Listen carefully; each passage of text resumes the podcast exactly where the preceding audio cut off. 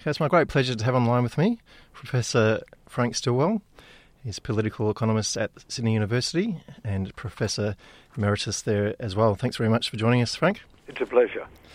So, momentous day uh, for the Greek people yesterday, overwhelmingly voting for the rejection of austerity measures. What are your reflections? Well, it's a pretty uh, strong endorsement of the uh, stance taken by the Greek government. Uh, um, it was elected with a very narrow majority uh, uh, some half year ago. Uh, it's been engaged in some very difficult negotiations with the European Central Bank, the European Commission, the International Monetary Fund. It's come to a deadlock, and the Greek people are now saying, You've got our mandate to uh, do more hard bargaining. Don't don't don't give in. Don't collapse.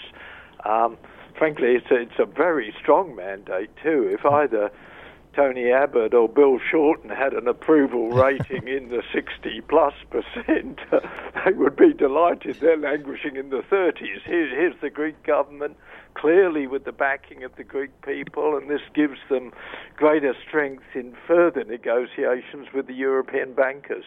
How are those negotiations likely to play out over over the coming period, in, in your opinion?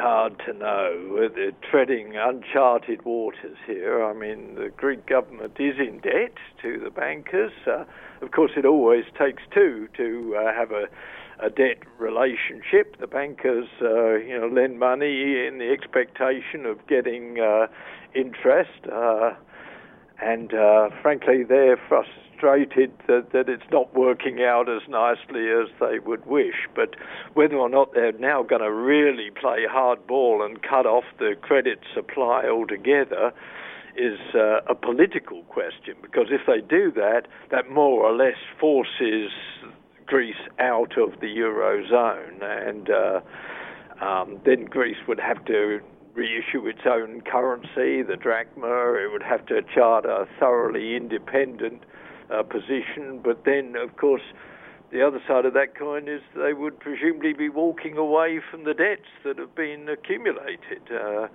so it's really uh, on a political precipice here, and if if if Greece, which is actually a relatively small economy by uh, any standards, smaller than many uh, well, smaller than New South Wales, I guess probably about the same size as uh, Western Australian economy, but it's seen as having enormous significance because if Greece leaves the eurozone, then others may uh, draw lessons from it and even follow suit. I guess to that bigger picture, I mean, uh, thank you for your thoughts there. We'll, we'll obviously be all watching uh, with, with bated breath how you know things unfold over the, the coming period. But we've had the finance minister, uh, Yanis Varoufakis, uh, just resigned, uh, ostensibly to give uh, Prime Minister Alexis Tsipras more uh, negotiating power and, and, freedom. He's, I understand, an ex colleague of yours at Sydney University, um, and I'm interested in your thoughts on the following quote from him. To me, the answer is clear. Europe's crisis is far less likely to give birth to a better alternative to capitalism than it is to unleash dangerously regressive forces that have the capacity to cause a humanitarian bloodbath while extinguishing the hope for any progressive moves for generations to come. What are your thoughts on that, that statement? Yeah, uh, Yanis Varoufakis has always had a nice turn of phrase. Uh, as you say, I taught with him in the economics department at the University of Sydney for more than a decade, and so I know him quite well on a personal level. He's uh, a, uh, got strong, independent views, uh, and he he's uh, steeped in the principles of democracy. He's no enthusiast of, of, capitalism in terms of uh, a system that's dominated by a power elite. He's much more in line with a broad left view of power to the people. And so the fact that he's been outspoken and he's got right up the noses of many of the other European finance ministers and bankers comes as no surprise at all. But it does come as a bit of a surprise that he's willing to step aside. He he said he would resign as Greek finance minister if the yes vote got up. Uh, uh, well, in fact, as we know, the no vote has got up, and he's still decided to resign. Uh, uh, a wit might say he doesn't know his oh he from his nay. Uh, but uh, of course, uh, as a Greek Australian, he he's well aware of what the issues are, and he's he's not going to be walking away, I'm sure, from a, a significant role in the uh, future of Greece and its economy. What he is walking away from, at least for the time being, is being uh, a negotiator, and he and Tsipras have.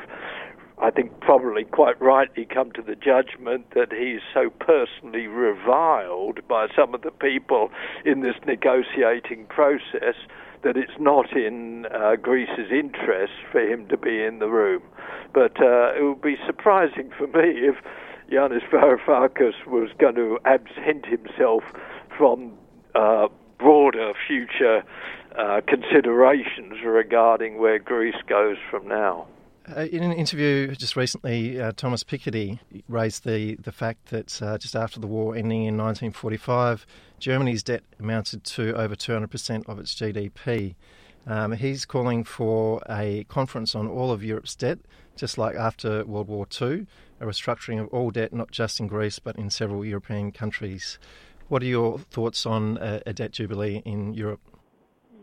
Well, it's pertinent to recall some of these lessons of history, isn't it? After the devastating effects of the Second World War, of course, uh, Germany did uh, was uh, unable to repay uh, its debts. There was debt forgiveness. Uh, the Greeks want it now, but it's not unprecedented. I mean, uh, Argentina, uh, some decade or so ago, uh, walked away from its international debt obligations because of its economic crisis. That actually provided something of a turning point, which uh, led to a much more prosperous uh, situation developing in Argentina. Um, so I think one's got to get these things in perspective.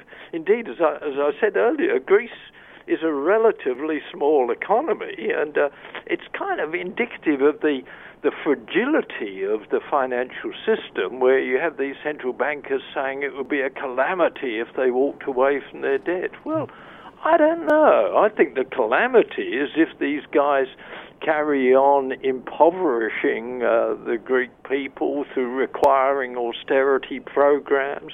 That that's what brings matters to a head, and that's what the Greek people are clearly signaling they're not going to abide anymore. Uh, some people have said this is a vote for dignity. And uh, indeed, it is certainly a rejection of the austerity measures that the European bankers are inflicting on them. It's a call for, um, some would say, a, a more realistic approach to a situation where they simply cannot repay their debt.